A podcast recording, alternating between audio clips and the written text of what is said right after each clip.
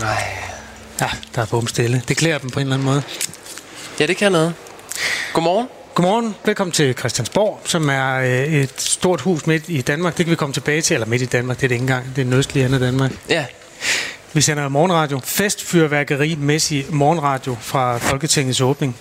Øhm, ja, det er lige åbnet. Lige her fra Christiansborg. Det er Kasper Harbo, Jakob Grosen og Thomas Larsen, vores politiske redaktør, der er på plads her i vores interimistiske studie. Vi har simpelthen taget plads i en af de nicher, der ligger i vandrehallen, som går tværs igennem Christiansborg ned til Folketingssalen. Her står vi klemt ind på, ja, der kunne ikke være meget mindre plads. Øhm, Christiansborg er jo et slot fyldt med magt. Det ligger midt i København i hvert fald, ikke midt i Danmark. Det har ligget her i sin nuværende form i over hundrede år. Der har været nogle stykker. Det ved, kan du huske det, Thomas? Fuldstændig rigtigt. De er jo brændt, og så er det blevet gennem, genopbygget igen. Og det her Christiansborg, det er jo faktisk ikke ret meget mere end hundrede år gammelt. Altså det er jo bygget i gammel stil, men er i realiteten en relativt ny bygning. Vi har ledt med lys og lygte for at se, om vi kunne finde en folketingspolitiker, der har siddet her, siden det blev bygget. Og vi er virkelig, virkelig, virkelig tæt på, fordi vi har fundet en, der Bertel Haarder hedder han det, ja. Venstremand. Aldersformanden. Ja, han kommer kvart i otte. Ja, og det bliver, det bliver sjovt. Øh, man kan godt høre, det er først lidt senere, sådan festlighederne for alvor går løs. Øh, vi kan prøve at illustrere det med... Godmorgen! Jeg har faktisk en bedre illustration. Vi har taget der er ikke flaske, mange flere end os. Jeg har taget en flaske cremant med, som vi lige skyder hovedet af lige om et øjeblik. Øh, Gud, ja. Simpelthen for at høre øh, sådan den her akustik udfolde sig på alle parametre. Jeg kigger bagud på vores tekniske chef, Anders Magnussen. Kan vi, er vi klar til det? Er vi så klar? Ja, det er godt. Skyder du kanonen af nu? Nej, ikke endnu. Nej, okay. vi, vi, vi, vi laver lige lidt uh, cliffhanger. Så vil jeg fortælle, at vi uh, i løbet af den her tirsdag morgen skal hilse på uh, så mange af Folketingets partier, som uh, det overhovedet kan lade sig gøre. Og uh, der er trængsel og hård kamp om vælgerne, uanset hvor i spektret man, uh, man kigger hen. Til højre er det jo Dansk Folkeparti, blandt andet mod Nye Borgerlige. Thulesen Dahl mod Pernille Vermund. Og det er en duel, vi kommer til at tage direkte live i radioen her om et par timer. Der er også trængsel på venstrefløjen. Øh, særligt omkring det område der med at være et grønt parti. Det er der virkelig, virkelig, virkelig mange, der godt kunne tænke sig at være nu om stunder. Og udover at øh, de traditionelle partier kæmper om at være de grønneste, så er der også øh, fem sådan, faktisk kun grønne partier, der kæmper om de samme stemmer. Øh, det er dig, der er politisk redaktør, Thomas. Jeg siger bare, de får det svært. Er du enig? Det bliver en kamp, og jo især også fordi flere af de store partier har sat sig rigtig, rigtig tungt på den grønne dagsorden. Det er jo det, der er den store udfordring. Men det er bare spændende også, fordi mm. øh, i Tyskland har lige været øh, valg til Bundes, hvad det hedder, Bundesdagen. Øh, og hver syvende stemme gik til de grønne. Så på den måde, det kan jo lade sig gøre at lave et grønt parti, der bare buller derudad. Ja, det kan det, men måske er den store forskel netop, at vi herhjemme kan se de store partier, de har simpelthen taget den dagsorden og har siddet på den i en, i en lang årrække. Derfor så er der ikke på samme måde plads altså til, til, til det grønne parti, der vil gøre det til en alt overskyggende mærkesag. Man kan sige, det lykkes kortvarigt for Alternativet. Mm. Ja, og det vender vi tilbage til. Vi har, de, de er jo kun én mand på tinget nu, øh, Torsten Geil, som er ordfører for alting, og han øh, kommer faktisk også her i vores studie lidt senere. Der er også trængsel på midten. Øh, radikale Venstre har det svært nok med sig selv og hinanden. Øh, de skal kæmpe med kristendemokraterne. Jens Rohde kommer jo ja. øh, om ja. lidt. Øh, og så er der jo også inde på midten øh, en, øh, nogle andre ting, der sker. For eksempel øh, tidligere statsminister Lars Løkke Rasmussen, som vi egentlig skulle have snakket med i dag. Det vender vi tilbage. Okay, Eller det gør vi jo så ikke, men... Nej. Ja, det ved jeg ikke. Skal vi ikke lige... Vi vender i hvert fald tilbage til kampen på midten. Kan vi ikke sige det på den okay, måde? Okay, det er ordentligt. Øhm, vi har også gode folk med os. Emil, er du her? Nå, Emil, han er allerede løbet, men han laver en A P V. Øh, Christiansborg, der er du. Bare råb, godmorgen Emil, du er ikke? Godmorgen. øh, og Amanda Holmen, godmorgen. Godmorgen. Du skal have mikrofonen lidt tættere på, tror jeg. Sådan lige der. Sådan der. Yes, mand. Dejligt at se dig. I lige med. Ny øh, politisk reporter på Radio fire morgen. Ja. Du kan lige så godt præsentere dig selv. Jamen altså, jeg kan jo sige, at jeg skal ud og finde nogle politikere, der kan løse alle lytternes problemer her til morgen, så jeg ligger jo stærkt ud. Ja, vi har taget nogle spillekort med. Ja, hvad er det historien? Lige præcis. Historien er, at øh, vi har bedt om øh, at få tilsendt, kan man sige, lytternes allerstørste udfordringer lige nu, som de gerne vil have, at politikerne skal løse. Så jeg skal ud og finde nogle politikere, der kan løse de problemer, og i virkeligheden også høre politikerne, om de overhovedet er enige i, at det er et problem, der skal løses. Vi kan også sige, at vi sender live på Facebook, hvis man øh, er til, til den slags. Facebook er op og køre igen, og gudskelov for, for alle, øh, kunne jeg læse på Ekstrabladet. Hvem var der havde lagt Facebook? Fandt man ud af det? Mm, nej. Nej. Øhm, ja, der kan man se med i løbet af morgenen på Radio fires øh, Facebook-side, og det kan man i øvrigt også. Øh, det bliver klokken otte til halv ni, der sender vi en halv times live. Ja. Øhm, nu gør vi sgu det her. Mens du øh, pakker den der op, så kan jeg sige, at øh, hvis man vil bidrage til de interviews, vi laver her til morgen, øh, eller kommentere på noget, mm. så er man velkommen til at skrive ind, som sædvanligt, på fjorten fireogtyve og starte beskeden med R fire. Glædelig folketingsåbning, og tillykke med fødselsdagen. Sådan, det lyder som et kanon. Ej, den drøg ud over trappen. Nej, for jeg håber, du ikke ramte nogen i hovedet. Nej, nej, lad os ikke håbe det. Så tager vi lige og gør sådan der. Det er en fortærsket ting, men det er jo demokratiets festdag. Ja, nu har jeg sagt det, nu behøver vi ikke sige det mere. Med. Så tager vi lige Amanda. Værsgo. Ja. Thomas Larsen. Er det, er det kutume, eller er det brud på alle konventioner, man står og drikker bobler nu, Thomas? Du kender det. Jeg, jeg vil sige, når det, når det både er Folketingets åbning og en fødselsdag, så, oh. må, det, så må det være på sin plads. Tillykke. Tak. Skål. Skål. Skål. Og tak til og dig, klinker. Der har tændt for Radio fire morgen. Det er vi simpelthen så glade for. Ja. Skål. Jamen, øh, Thomas Larsen, det her hus... Jeg skal også lige have en tår op. Ja, hvis man skåler uden at drikke, så bringer det... Øh, så hedkalder man onde ånder. Mm. Ja, men vi behøver selvfølgelig ikke drikke hele flasken. Men det her store hus, det var åbent i går. Vi øh, så politikerne tone frem med en øh, stor klimaaftale for landbruget i aftes. Så forhandlingerne har været i gang i måneder på, øh, på den front. Hvad er, hvad er det her egentlig for en begivenhed, at Folketinget så åbner i dag? Jamen, det er jo altså starten på den nye politiske sæson. Selvfølgelig har der været tilløb med sommergruppemøder, hvor partierne de har meldt ud, hvad de især vil satse på. Men det her er jo dagen, hvor det er statsministeren og regeringen, der for alvor melder ud, hvad er det, vi vil i den kommende sæson. Og det her, vi for alvor altså kommer til at kende øh, statsministerens øh, udspil, altså mere ned i, i, i detaljen. Og jeg tror, at vi kan, vi kan se frem til en øh, indholdsrig øh, tale fra statsministeren. Jeg tror også, vi kommer til at se direkte ind i en meget meget travl politisk sæson, og på den måde kan man jo sige, Jakob, så tror jeg, at, at aftenen på mange måder har været symptomatisk, altså det, at man indgik den her store, brede aftale om en ekstremt vigtig uh, landbrugsreform, altså hvor man skal have hele uh, landbrugs- og fødevaresektoren ind i den grønne omstilling. Ja, jeg tror, det er symptomatisk for en sæson, hvor der er meget, meget store temaer på dagsordenen. Hvad bliver sådan, nu, nu hørte vi lige en mand, der sagde godmorgen, det var elefanten i rummet, det er Jens Rohde fra ja. Kristendemokraterne, der lige er ankommet til vores studie, ham taler vi mere om lidt. Men hvad er det for nogle, nogle store sværslag, der står for regeringen og Rød Blok i det kommende år? Jamen, der er mange emner, de står i kø. Altså først og fremmest er vi jo kommet bulrende ud af coronakrisen med en økonomi, der er i langt bedre form, end nogen havde forestillet sig. Det er jo så ironisk nok rejst nogle nye udfordringer, og en af de allerstørste og mest presserende, det er manglen på arbejdskraft. Altså der er en lang række virksomheder landet over, der i øjeblikket altså skriger efter arbejdskraft. Det bliver et kæmpe tema. Hvordan skal man simpelthen få, få, få folk ind? Og der kommer man til at kigge på de unge, prøve at få dem hjulpet ud i, i, i job, men jo også på nogle af de ikke øh, vestlige øh, kvinder, som har været uden for arbejdsmarkedet i alt for lang tid. Dem vil man også prøve at finde veje til, at de kommer ind på arbejdsmarkedet. Så tror jeg, der kommer til at være en masse omkring øh, uddannelse. For eksempel, hvordan kan man i højere grad også indrette folkeskole, sådan så flere af de drenge, som ikke kommer ud af folkeskolen med nødvendige kvalifikationer i dag, de får en chance for at komme ind. Altså, jeg vil sige, at, at sådan som det er listet op nu, så bliver det jo altså en, en, en, en sæson, der bliver, der bliver meget uh, intens, og jeg tror også på en række områder, der kommer man faktisk til at se nogle brede forlig, ligesom vi så i aftes med, med, med landbrugsaftalen, som jo altså er, er stor, og som også er helt afgørende for landbruget at få på plads, fordi den, den, er jo, øh, den er jo solid, fordi det er et bredt flertal. Så det vil sige, at landbruget bliver ikke sådan, som man havde frygtet det, en kastebold mellem rød blok og blå blok. Man ved nu, det er det her, vi skal sigte efter. Mm. Det er sådan, vi skal bidrage i de kommende år. Nu er vi jo over halvvejs i regeringens valgperiode, og derfor kan vi også begynde at kigge frem mod et valg sådan så småt. Hvad er de store borgerlige planer for et, et Danmark, et liberalt, konservativt Danmark? Ja, der tror jeg, hvis man skal være lidt kritisk over for, for, for Blå Blok, der mangler man vel stadigvæk at se sådan de store planer, der, der, der samler Blå Blok. Det er vel udfordringen der. Jeg synes, det har været interessant her på det seneste at se, at der har været noget samspil mellem V og K, ikke mindst øh, omkring landbrugsforhandlinger. De har kørt parløb, men i virkeligheden har de også formået at få flere af de andre borgerlige partier med. Og det tror jeg er det, der bliver vigtigt fremover, at de borgerlige også altså finder nogle fællesmængder, de kan være sammen om øh, rent po- politisk.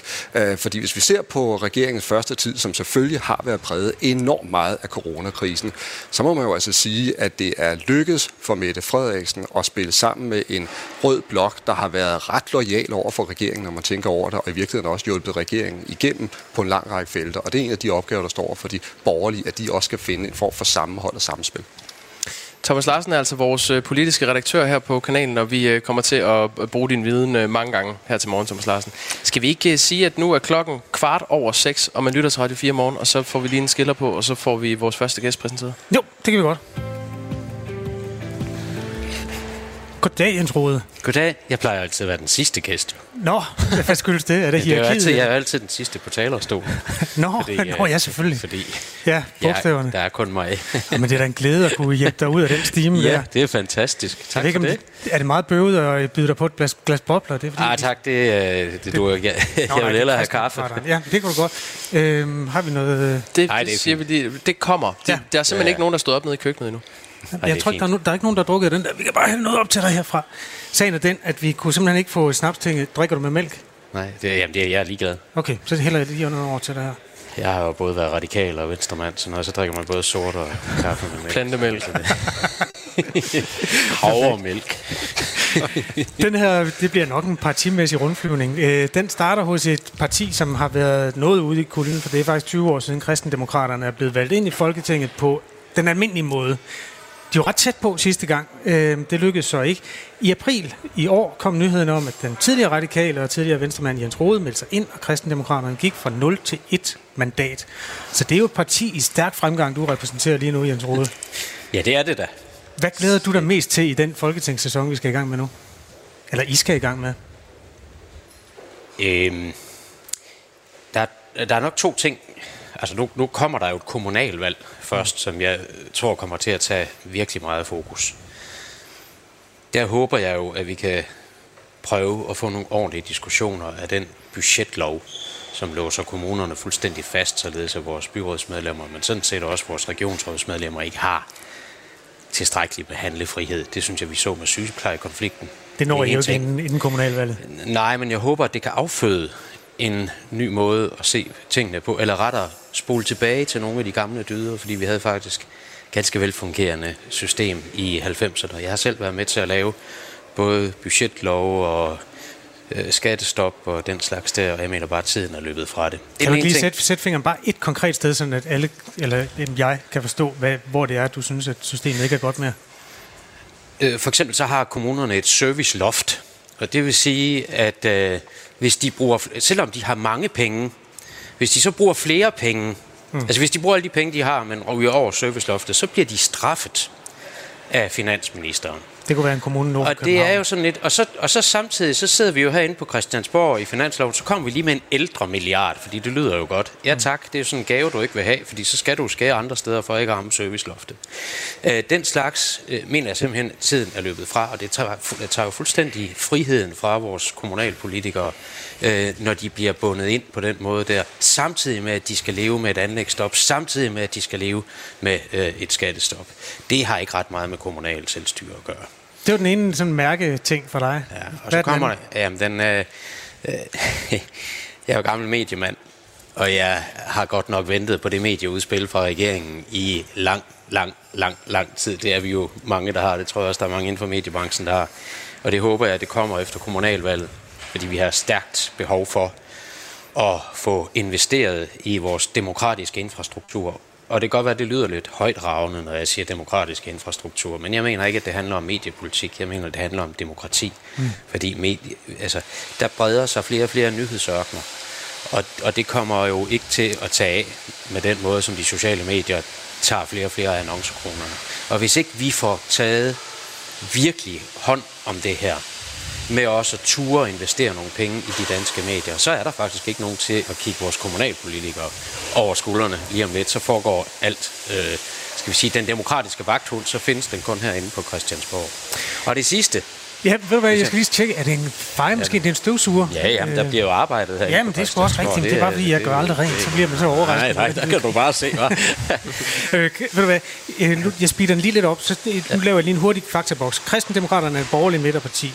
en komma syv procent af stemmerne fik øh, i sidste gang, eller ikke i, det var så uden dig, ja. Isabel Arendt øh, var måske den, der trak flest. Ja.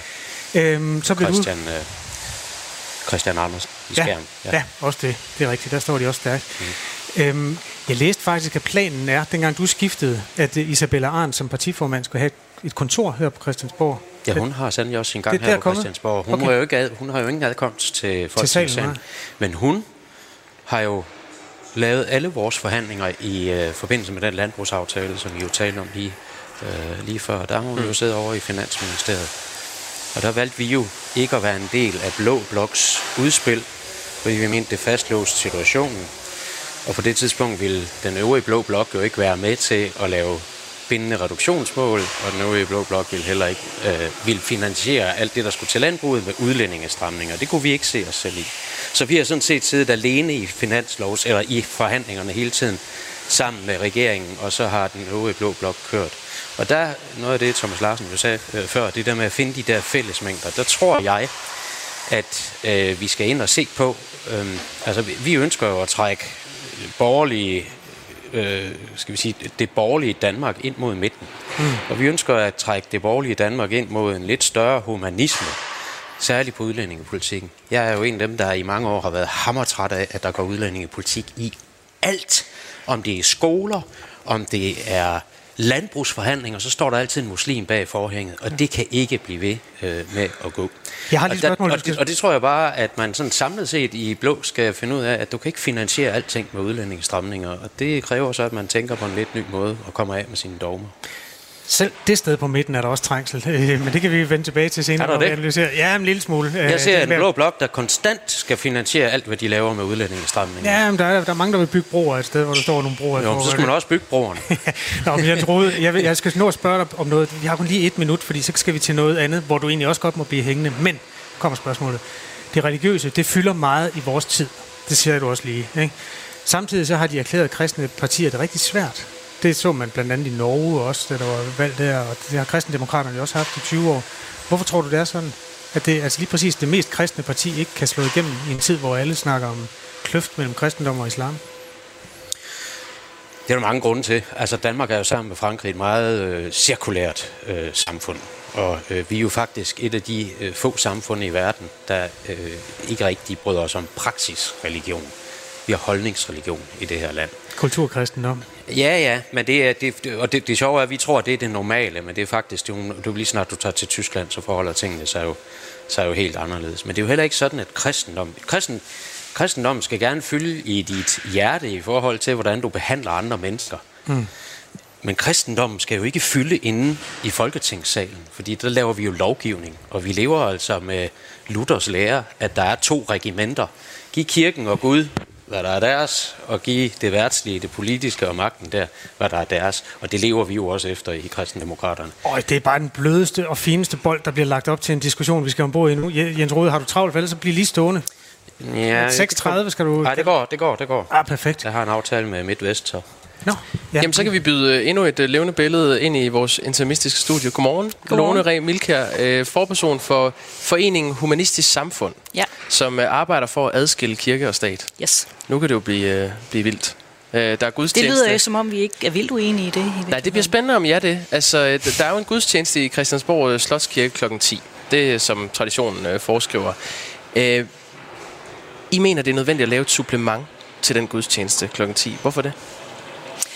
Øhm, det er fordi, at jeg er lidt uenig i øh, Jens Rodes definition af, hvad et sekulært samfund egentlig er.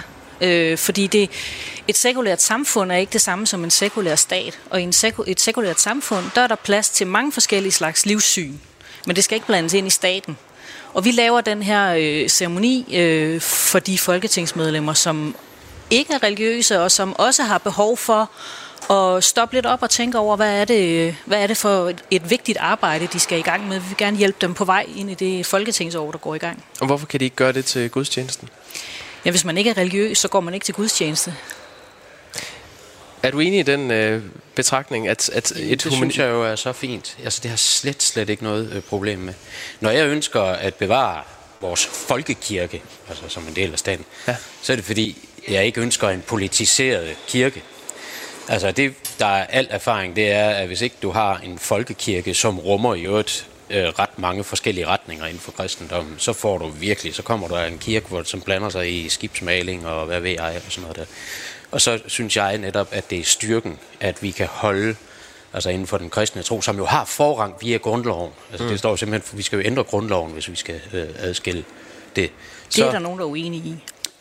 Jamen, det står jo meget eksplicit i grundloven. Det, der står i grundloven, nej, nej, det står der ikke i grundloven. Nå, det, der står, der står i grundloven, det er, at det lutherske evangeliske trossamfund af den danske folkekirke og understøttes af staten som sådan. Ja. Men vi har, det med vi har, at være understøttes af staten som sådan. Ja, vi har religionsfrihed, vi har ikke ja. religionslighed. Mm. Man kan så efterhånden diskutere, om vi har religionsfrihed, fordi det er der jo så nogen, der hele tiden, øh, synes jeg, kompromitterer. Så på den bane tror jeg, at vi er meget øh, øh, øh, lige, og jeg synes jo, at det er super fint, At, at der også laves noget for der dem, som, som, ikke, som ikke finder, skal vi sige, festen og glæden og sådan noget ved at gå ind i kirken, men at der også er noget for dem, fordi det her, det er jo først og fremmest demokratiets festdag, det er jo ikke kirkens festdag. Det er jo og der, der, der er også politikere, der dukker op til jeres... Øh Hvad kalder vi det? Ikke en gudstjeneste. En, en højtidelighed. En højtidelighed. Uh, Uffe Elbæk, uh, løsgænger, Daniel Toft fra Socialdemokratiet, uh, Katrine Oldag fra Radikale Venstre, Heidi Bank fra Venstre, Henning Hyllested fra Enhedslisten, og jeg kunne blive ved, uh, har meldt sig til uh, højtideligheden. Mm. Uh, hvad er det, I, uh, I giver politikerne? Hvad er det, hvad skal det handle om? Jamen, vi giver dem den her... Øh, øh et rum til eftertanke, og, og ligesom øh, at hæve det lidt op på et højere niveau, og, og også, i, også et fællesskab, hvor de sammen med hinanden kan kigge hinanden i øjnene og sige, jamen, nu vi gør det her, det er faktisk også for at fejre demokratiet, ikke? Og, og for også, også, at vi som folket kan sige, gør et godt arbejde i folkets ting. Hvordan konkret giver I rum til eftertanke? Hvad Jamen det gør vi med, det, det er sådan meget kulturelt stereotypt, kan man sige. Vi synger nogle fællessange, og øhm, der er nogle taler, og der kommer, i år kommer Jeanette Varberg, der er øh, museumsinspektør på Nationalmuseet, og gør os lidt klogere på, hvordan vi bliver forbundet med historien, og hvad det gør for den måde, vi tænker demokrati og folkestyre på. Og alle dem, der gider at tilføre det her hus en lille smule mere ånd og litteratur, dem kaster jeg mig gerne på bedetæppet for til enhver det, tid. Ja, jeg synes, det er fantastisk. Sådan, fuldstændig enig der er jo totalt, i, at der er behov for det, og det er netop. Ja, det er og en af vores sådan, øh, tanker, det er jo også, at det har man også brug for, når man ikke er religiøs, og det vil vi gerne bidrage til. Ja, det er dejligt. Sådan, fælles fodslag. I har ikke på noget tidspunkt fået lov til at være en del af det officielle program til, til Folketingets åbning, siden I startede i to tusind og atten. Nej, det er så første år i år faktisk, at vi har søgt om at få lov til at være en del af det officielle Alright, program. Så har I fået nej? Så har vi fået nej, ja. Øh, I hvor høj grad er jeres øh, ikke-religiøse højtidelighed et statement, og i hvor høj grad er det et reelt ønske om at blive det, en del af det her etablerede øh, show? Øhm... Det er først og fremmest et ønske om at blive en del af det her show, eller sådan på, på samfundsplan, vil jeg sige, for vi synes, at der er behov for øh, i den moderne, sekulære stat og samfund, som Danmark også siger, vi er, og som Jens Rohde også lige har sagt, vi er, at man anerkender, at man kan godt have et livssyn, som er fuld af ånd og øh, eftertænksomhed, der ikke er religiøst. Og det synes man, man bør anerkende på både stats- og samfundsplaner. Det gør man i mange andre lande i Europa. I øvrigt, altså på samme måde som, at religion fylder mere andre steder i Europa, så fylder det humanistiske livssyn også mere andre steder i Europa. Øhm, og så er det selvfølgelig også, altså vi viser da også vores livssyn frem, med det her, altså det er jo også en platform, jeg står her i radioen, altså, mm. så på den måde er det jo også et statement, men det er, vi laver jo mange andre ting i humanistisk samfund, vi laver også ritualer ved livets overgang, vi laver navngivninger, bryllupper, begravelser, øh, humanistisk konfirmation, øh, så på den måde er det her ikke vores eneste, det er ikke den eneste ting, det er bare en del af den ceremonielle praksis, mm. som vi har i humanistisk samfund. Men der er bare ikke nogen modsætning mellem at være humanist og så have et kristent livssyn. Det vil jeg helt kraftigt understrege. Nej, nej. Lad det være... Altså den største ja. humanist, vi har haft. Hvad var det? Ja, det er da Jesus. Det er jeg så ikke helt enig i. Det når vi simpelthen ikke. Det er for stor en diskussion, så kan vi sende frem til klokken ni med jer to. Tak. Det tager vi en anden gang. Jeg var bare ikke en historisk person. Altså, der, der står en flaske cremant lige der. Det er jo nogle gange en god start på sådan en snak. Det er ja. rene glas og alt muligt. Vi skynder os at sige tak til Lone Ree Miclia fra øh, Humanistisk Samfund, forperson, og Jens Rohde, medlem af Kristendemokraterne og politisk ordfører. Ja, tak. Ha' en dejlig dag. I lige måde, tak. Tak skal du have. Tak fordi I kom. Efter nyhederne skal vi blandt andet se på øh, Frie Grønne, hvordan man øh, kæmper om centimeterne i et felt, hvor der pt er fem regulært grønne partier, inklusive alle dem, der sådan har mærkesager i det felt der. Det er en hård kamp. Vi får også besøg af Maja Villadsen fra Enhedslisten. Mm. Lige nu er der nyheder. Jeg kan ikke engang huske, hvem der er nyhedsvært. Det er fordi, vi står her. Sofie laver, ikke? Nå ja. Det blev til en bred aftale om landbrugets grønne omstilling, og det er der stor glæde over hos landmændene i Landbrug og Fødevare. I det scenarie, vi så øh, før den brede aftale, der havde vi jo beregnet, at vi ville tabe op mod fjorten tusind arbejdspladser i landdistrikterne. Og det har man jo været med til at afværge nu. Og det siger formanden Søren Søndergaard. I aftalen der tilføres der blandt andet tre komma otte milliarder kroner i statslige midler til landbrugssektorens grønne omstilling. Og det beløb det har været et af de helt store slagsmål undervejs. Det er jo helt afgørende, at man reserverer nogle penge til investering i den grønne omstilling, også i landbruget. Det oplæg, der lå før, det var jo en katastrofe. Og de borgerlige partier her har virkelig afværget den her katastrofe, så vi ikke får alle de her tab af arbejdspladser, og vi kan nu levere i endnu højere grad på den grønne omstilling. Alle partier undtagen Alternativet er en del af aftalen, som blev præsenteret i går aftes. Og her der fastsættes blandt andet også et bindende klimamål for landbrugets C O to reduktioner, så der i to tusind og tredive skal udledes mellem femoghalvtreds og femogtres procent mindre C O to sammenlignet med nitten halvfems. Dansk Folkeparti og den tidligere næstformand i Venstre, Inger Støjberg, er for første gang gået sammen om et lovforslag. Og de vil sætte et mål om at udvise halvfjerds procent af en bestemt gruppe indvandrere inden to tusind og tredive, hvis de har begået noget kriminelt, ikke kan dansk eller har været arbejdsløse længe, det skriver Jyllandsposten. Hverken formand, D F's formand Christian Thulesen Dahl eller Inger Støjberg angiver, hvordan det skal ske, men de vurderer, at det drejer sig om halvfjerds procent af en gruppe på omkring halvtreds tusind indvandrere, som de vil udvise med loven. Støjberg og Thulesen Dahl vil samtidig heller ikke garantere, at loven den respekterer de internationale konventioner. Nu er det igen muligt at scrolle på Instagram eller sende en Facebook-besked. Tjenesterne de virker igen efter et langvarigt nedbrud fra i går aftes klokken halv seks. Og det var et fejlslagent forsøg på at konfigurere Facebooks router, som var skyld i det over seks timer lange nedbrud. Det oplyser Facebook, som også ejer Instagram, Messenger og WhatsApp. Og ugen den er altså begyndt rimelig dårligt for verdens største sociale medie, Facebook. For i dag der kan Facebook se frem til at skulle forsvare sig mod beskyldninger fra en tidligere I T-medarbejder og whistleblower. Den tidligere I T-medarbejder vil opfordre til, at der bliver ført tilsyn med I T-giganten. Det skriver nyhedsbureauet Reuters, som har fået indblik i, hvad den tidligere medarbejder vil fortælle et undervalg i senatet. Amerikanske politikere har i årevis truet med at føre kontrol med Facebook og andre sociale medier, som bliver kritiseret for at trampe på privatlivets fred, være et talerør for farlige misinformationer og skade unges trivsel, skriver A F P. Og I T-medarbejderen har anonymt lækket interne dokumenter fra Facebook til myndigheder og avisen Wall Street Journal. Og dokumenterne de viser blandt andet, hvordan Facebook var klar over, at dens tjenester, heriblandt Instagram, kan skade unge piger, særligt i forhold til deres krop. Når det bliver lyst, så vil der først på dagen være lidt sol, men ellers så bliver det en skyet dag med regn, der breder sig i løbet af dagen til det meste af landet. Temperaturen den ligger mellem tretten og seksten grader, og vinden den er let til frisk fra sydvest. Det var nyhederne på Radio fire med Sofie Levering.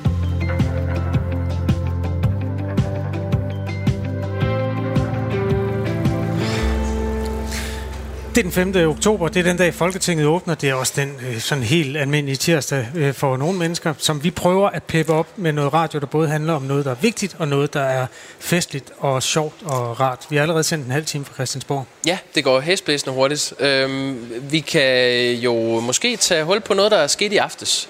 Øh, landbrugsforhandlingerne, de har jo været langstrakte for en klimaaftale på, på landbrugsområdet, og øh, den... kom endelig i hus, og man frister til at sige endelig. Der har været mere end tres møder og flere måneders øh, forhandlinger. Og det er jo bare også en øh, lille budbringer om, at Folketingets åbning er en fastsat dato, hvor Folketingsåret skydes i gang, men der har været nogle øh, forhandlinger, der er blevet øh, trukket ind over og ligesom overlapper. Men Thomas Larsen er vores politiske redaktør, er også med her, udover Kasper Harbo og Jakob Grosen, som er den person, der taler lige nu. Øh, og Thomas Larsen, hvad, hvad ligger der i den timing, at man lander en landbrugsaftale lige aften, før at Folketinget åbner?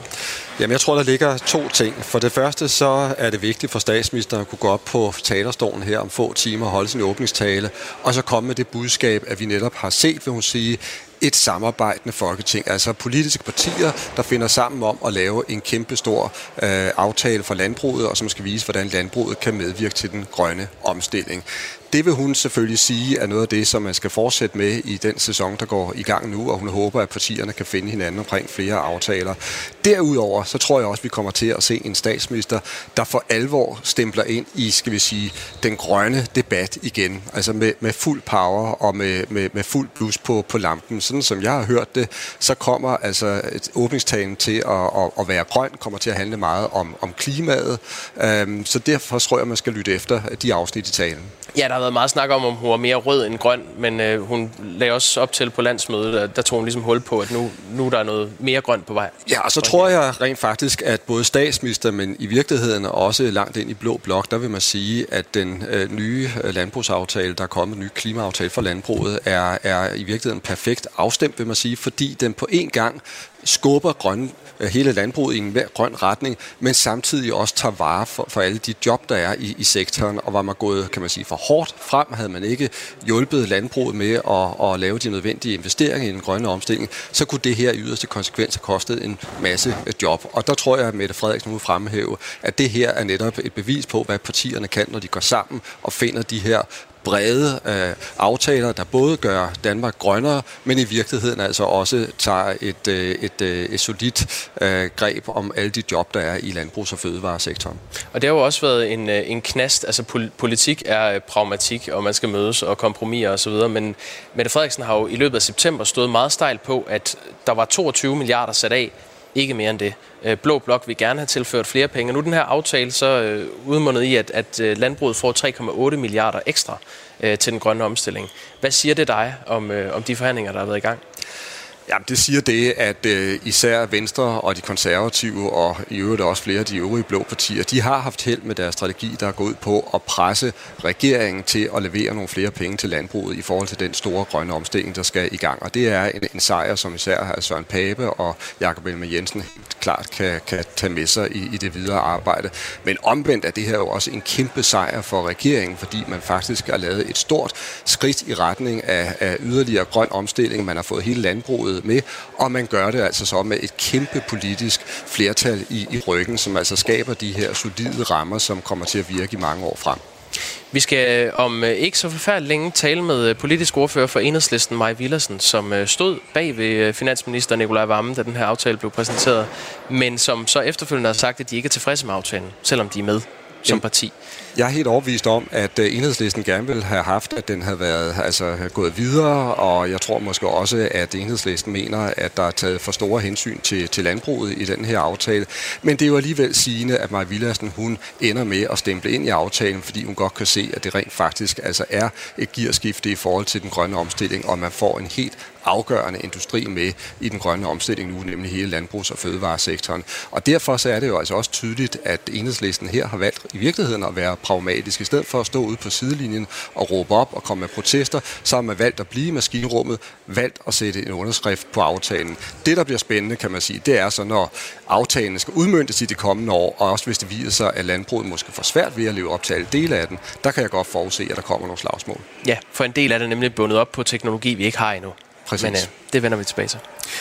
Jamen, det er jo egentlig noget af det, vi kan lufte med Frie Grønne, når de kommer, eller hun kommer om lidt. Susanne Zimmer, som er talt med person øh, for, for gruppe for person, tror jeg, det er min sådan leder.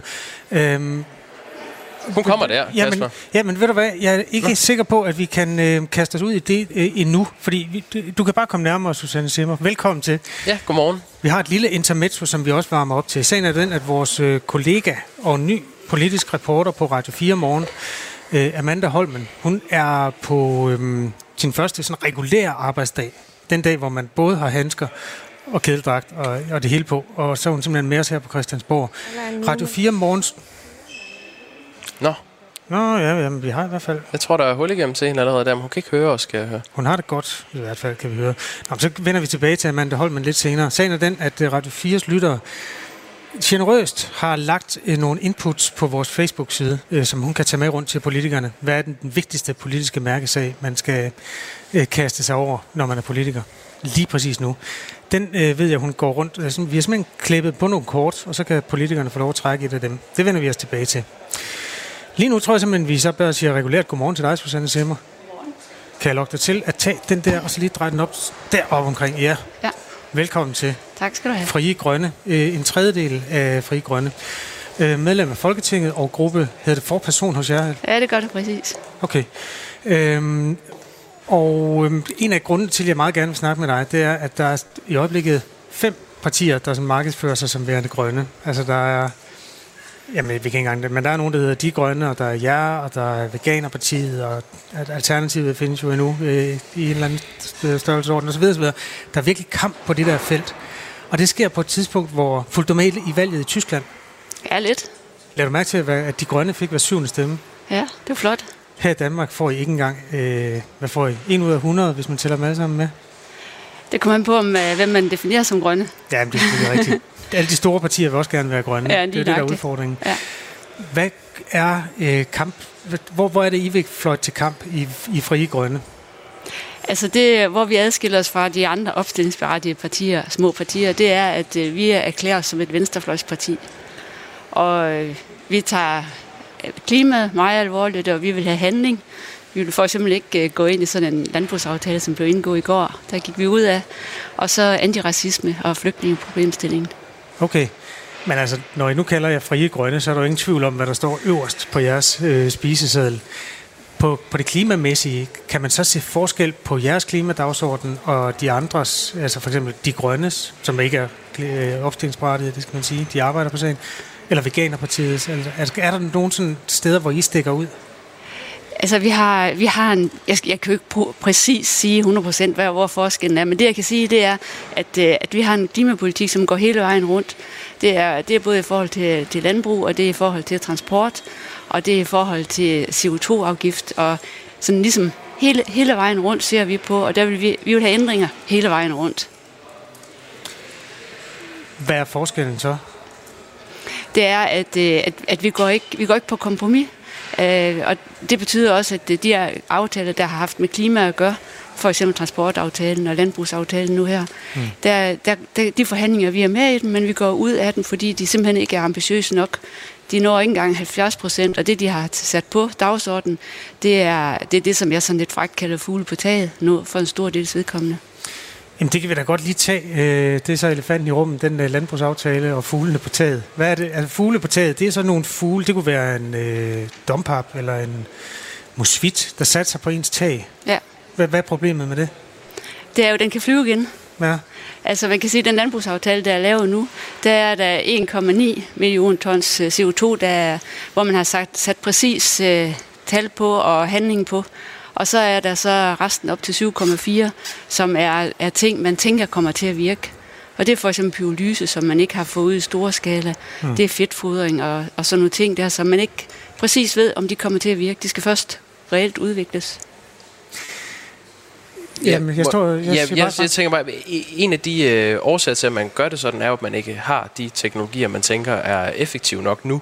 Hvad, hvad vil jeres udgangspunkt være? Ah, det er et rigtig fint spørgsmål. Fordi det, vi, vi ved, der virker, det er vores husdyrsproduktion. Og den vil vi halvere, mindst halvere, inden to tusind og tredive. Og det vil have et kæmpe aftryk på vores klima og på vores kvælstof. Så, og vi kan jo se, hvordan de i Holland er gået i gang. Så der, det vil give så mange øh, gode øh, løsninger. Eller... Og hvad, hvad med fødevareproduktion, og hvad med eksport og så videre? Hvor stiller det det? det? Jamen, planteproduktion, den er jo meget mere effektiv. Altså, man producerer mange mere, flere fødeenheder ved at producere planter, til, der bliver spist til mad, altså til føde, frem for til foder. Så det betyder jo, at vi kan, vi kan faktisk producere de, de samme enheder på et mindre areal.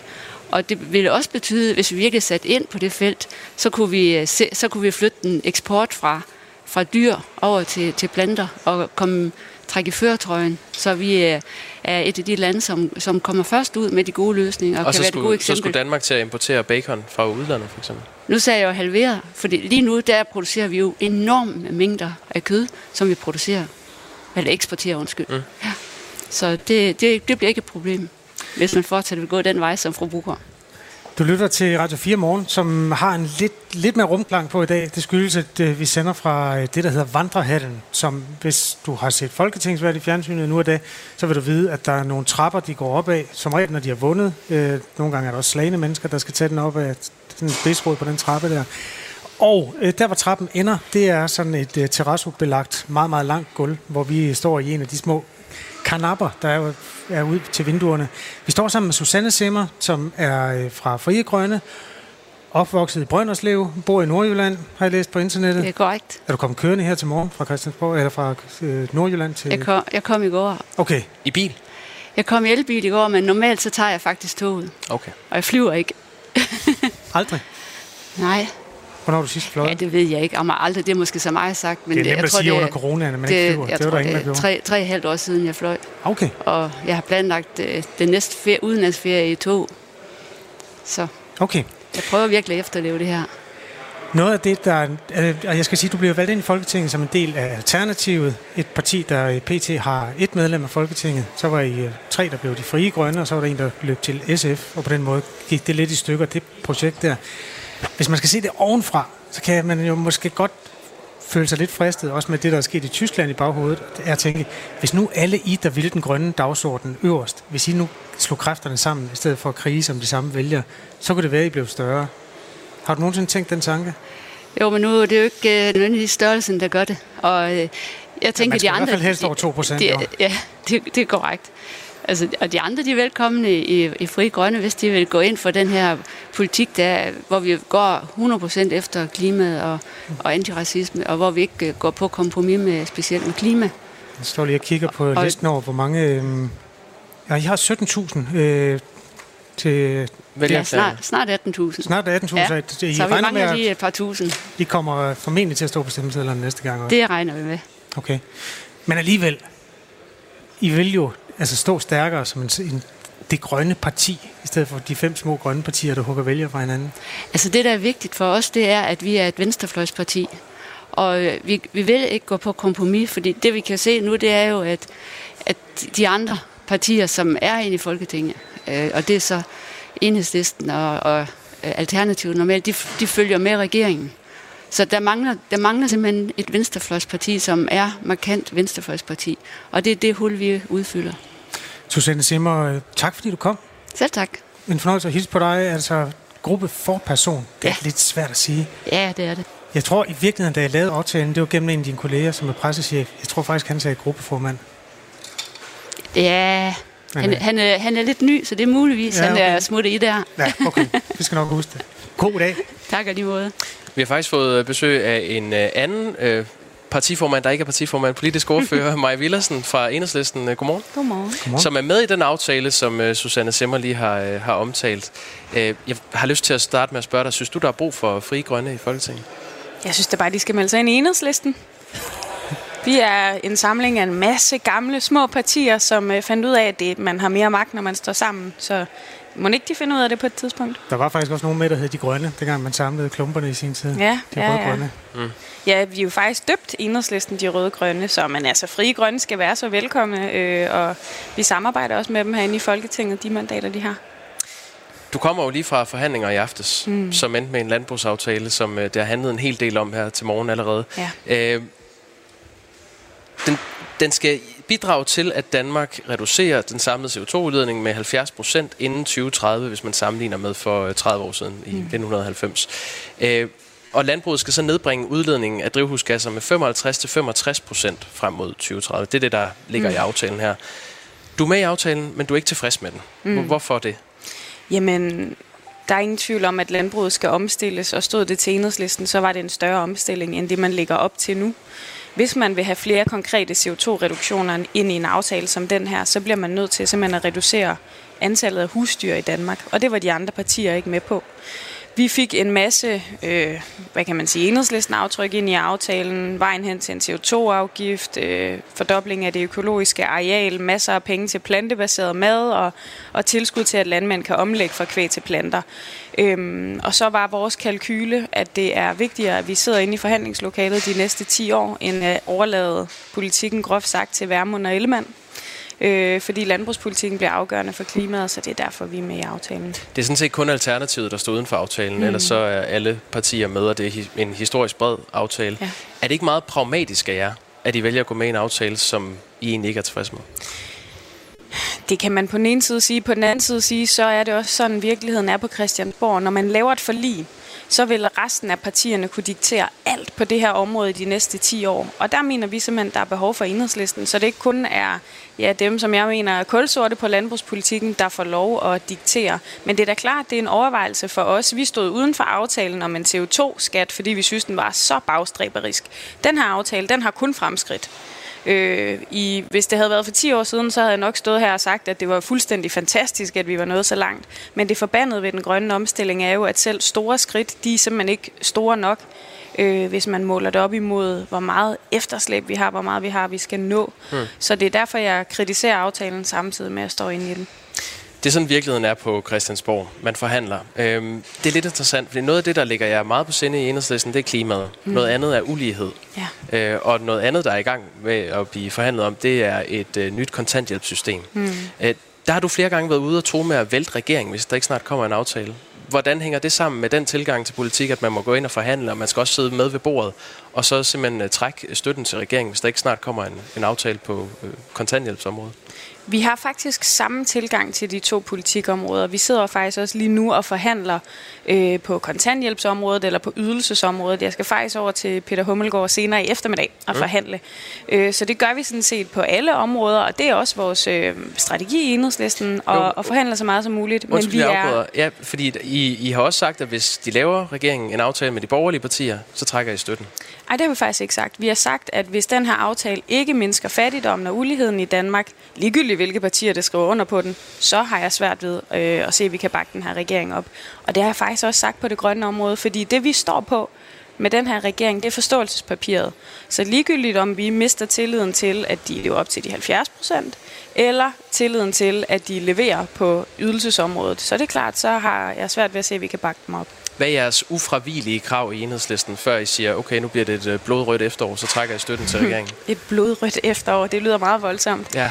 Øhm, altså, vi går sådan set ikke til forhandlinger med ultimative krav, men med krav om, at der skal øh, leveres på forståelsespapiret. Og i min optik, og hvis det stod til Enhedslisten, så ydelsessystemet skulle ændres sådan, så man faktisk kunne mærke, at man ikke længere havde en højreorienteret regering, men man havde en socialdemokratisk regering. Det manglede der bare, at de fjernede fattigdomsydelserne og sikrede, at der var færre særligt fattige, fattige børn i Danmark. Øhm, hvad vil I i Enhedslisten få ud af? Nu siger du, at det ikke er et ultimativt krav, men det er ret ultimativt at trække støtten til regeringen, mm. øh, så statsministeren er nødt til at udskrive valg, når I er støtteparti. Øh, hvad vil I få ud af det og vælte regeringen, hvis det kommer dertil? Men det er jo også et godt spørgsmål, men man kan sige, hvad, hvad har vi ud af et forståelsespapir, hvis ikke regeringen lever op til det? Man bliver jo også nødt til på et tidspunkt i politik at vise, at det kan have konsekvenser, og at ens mandater ikke bare er til salg for stanglerkris eller ingenting. Så det er derfor, vi har sagt, som vi har gjort, men mit mål her i livet er jo ikke at vælte Mette Frederiksen, det er at få politik igennem. Det lykkedes relativt tit, men, øh, men det er klart, at vi bliver nødt til også at sætte en fod ned, og det der skete i foråret, da jeg var ude og advare regeringen om, at vi kunne miste tilliden til dem, var jo, at Peter Hummelgaard, beskæftigelsesministeren, han havde sagt, at han hellere så en aftale med Blå Blok, øh, og ikke synes, det her længere var et prestigeprojekt. Og så synes jeg jo, det begynder at lugte af øh, Thorning-korridoren-tiden, og de begynder at trække i den helt modsatte retning af, hvad vi faktisk har givet dem lov til på vores mandater i hvert fald. Så altså, nu, der har været en ydelseskommission, som har kommet med nogle anbefalinger, som så I nu skal, skal forhandle om. Det er blandt andet, at man afskaffer to hundrede og femogtyve timers reglen, som er en meget omdiskuteret regel om, at man skal have arbejdet mindst to hundrede og femogtyve timer inden for det seneste år, mm. hvis man har modtaget kontanthjælp eller øh, integrationsydelse i et inden for de seneste tre år. Mm. Der er også kontanthjælpsloftet, altså hvor meget man kan få i særlig støtte. Det har de også anbefalet, at man afskaffer. Det vil I også. Yeah. Er der, hvis der er noget af det, som ikke bliver afskaffet, så vælter I regeringen. Jeg kommer ikke til at stå her i, i radioen og forhandle, hvilke ultimative krav vi har til de forhandlinger. Det bliver en strategi mellem mig og min folketingsgruppe. Hvad skal der så til, før I vælter regeringen? jamen det bliver, at de ikke laver en aftale, der trækker nok i den rigtige retning. Og det må vi jo vurdere, når vi sidder løbende inde i forhandlingerne. Fordi, og grunden til, at det er lidt vigtigt for mig ikke bare at pege på et område, det vil være, at hvis regeringen hører mig stå her i Radio fire om morgenen og sige, ah, hvis kontanthjælpsloftet er væk, så er vi med på det hele. Hvis de så gør det, men samtidig hugger millioner fra alle mulige andre mennesker i ydelsessystemet, så vil vi jo heller ikke kunne være med samtidig. Så det er mere komplekst end som så. Det lyder lidt pragmatisk, Maja Villadsen. Nej, det synes jeg ikke, det gør. Jeg synes, det lyder endnu hårdere. Tak fordi du var med her til morgen. Tak. Maja Villadsen, som altså er politisk ordfører for Enhedslisten. Og glædelig festdag. Du lytter til Radio fire Morgen med Jakob Grosen, Kasper Hørbo, politisk redaktør Thomas Larsen, og øh, så har vi øh, gode mennesker, der løber rundt på Christiansborgs øh, vandrehalsgulv og øh, forsøger at få øh, ja, nogle af de mange øh, begavede folkestyrerepræsentanter i tale den her morgen, som jo er den femte oktober, en dag, hvor splitflaget vejer øh, tusind steder. Det kan du regne med. Og hvor Jakob Grosen har fødselsdag, øh, uden sammenhæng i øvrigt. Ja, ja, det har ikke noget med det at gøre, men tak. Og, ja, velkommen. Jeg ved, at efter nyheden, der kommer vi til at løbe den her igennem i en vis forstand igen, fordi der får vi besøg af politisk ordfører hos S F, Karsten Hønge. Og øh, Thomas Larsen, vil du ikke hjælpe os med lige at varme en lille smule op til det, som altså både at forstå, hvilken rolle det er, et støtteparti har, fordi det betyder, at man er med i Rød Blok, man støtter statsministeren, men man skal også larme en lille smule, ellers så glemmer folk, man eksisterer. Hvordan er det spil? Ja, det er jo klart, at et støtteparti skal jo ikke sådan gå øh, i et med tapetet. Et støtteparti skal også være i stand til at vise sine egne mærkesager frem. Det, jeg synes, man kan sige, der kendetegner både Enhedslisten og S F, det er, at begge partier altså har en meget fast strategi om at komme ind i forhandlingsrummene og rent faktisk arbejde på resultater. Og det er et stort skridt i forhold til det, der måske var situationen på venstrefløjen i gamle dage, hvor man havde ofte mere travlt med at svinge med, med parolerne og så stå uden for forhandlingslokalerne og i virkeligheden ikke have den store indflydelse. Og det, der er interessant, hvis man ser på de to partier, altså i særdeleshed S F og Enhedslisten, det er jo rent faktisk, at den strategi, som partierne har valgt, som Maja Villadsen har valgt, og som Pia Olsen Dyhr har valgt, det er jo altså noget, som øh, bliver belønnet af, af vælgerne. Begge partier, de ligger rigtig godt og solidt i øh, meningsmålingerne, og det er jo simpelthen fordi, at vælgerne synes, at, øh, at øh, begge partier, de får altså høstet resultater øh, undervejs, men som vi også var inde på lige før, så er det jo helt tydeligt, at der kommer nogle opgør i den her sæson, som vi kigger ind i. Og et af de hårdeste opgør, det bliver lige præcis omkring altså ulighed, og især omkring børnefattigdom. Fordi der tror jeg, at begge partier, de vil presse regeringen meget hårdt. Den vil vi os mod efter nyhederne, hvor Karsten Hønge, altså fra S F, han kigger forbi. Vores reporter Emil Mortensen, han er på Christiansborg for at lave det, der hedder en arbejdspladsvurdering. Hvor er du henne lige nu?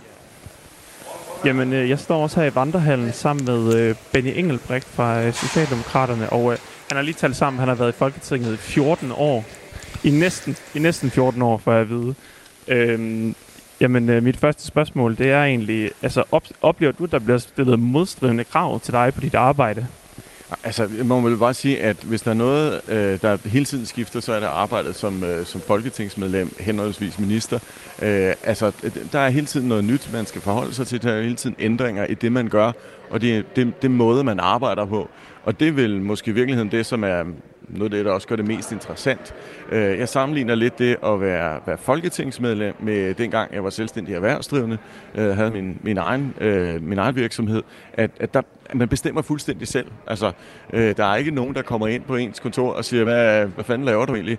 Det er jo selvfølgelig lidt anderledes at være minister, det svarer mere sådan til at være administrerende direktør i en, en stor virksomhed. Men, men, men, men selvstændigheden i det, man laver, den, den, er, den er hele tiden omskiftelig, og der er hele tiden nye ting og nye krav, der bliver stillet. Vil du anbefale andre at søge en stilling på din arbejdsplads? Kun hvis øh, man, øh, man ikke går op i altså, øh, højeste arbejdstid. Altså, det, er, øh, det er et vanvittigt arbejdspres, øh, som øh, måske fordi vi i virkeligheden selv bestemmer også, hvad vores arbejdstid skal være på den måde. Øh, jeg husker ikke noget tidspunkt, hvor øh, i alle de fjorten år, jeg har været herinde, hvor min arbejdstid, min gennemsnitlige ugentlige arbejdstid, har været under sådan en, en femogtres timer. Og det er, altså, det er jo for meget i virkeligheden til at, at, at, at lægge på, på skuldrene på nogen. Men, men vi har jo selv valgt det. Det skal man huske. Men, men det skal man jo så også bare være så bevidst om. Hvis man vil et arbejde som det her, jamen så kræver det også utrolig meget tid, og det koster også noget på hjemmefolken. Godt. Tak for det. God morgen. Det var alt herfra. Mortensen er altså ude. Ja, det er godt, du. Øh, Emil Mortensen, han er simpelthen... Øh, han har taget det, der er substansen i en regulær arbejdspladsvurdering. Og så øh, har han øh, taget den med sig ud og, og kaster dem lige i hovedet på politikerne. Altså, den, det den, kommer jo i kølvandet på diskussionen om, at der er en syg arbejdskultur på Christiansborg. Ja, og øh, det var ikke det, han sagde, men det var det, han mente, Benny Engelbrecht. Det er vigtigt at være agil på øh, nutidens øh, arbejdsmarked, har jeg hørt. Du lytter til Radio fire Morgen, der sender direkte fra Vandrehallen øh, i Danmarks Demokratiske Højborg. Christiansborg, Jakob Grosen og Kasper Harbo er værter sammen med politisk redaktør Thomas Larsen. Nu klokken syv.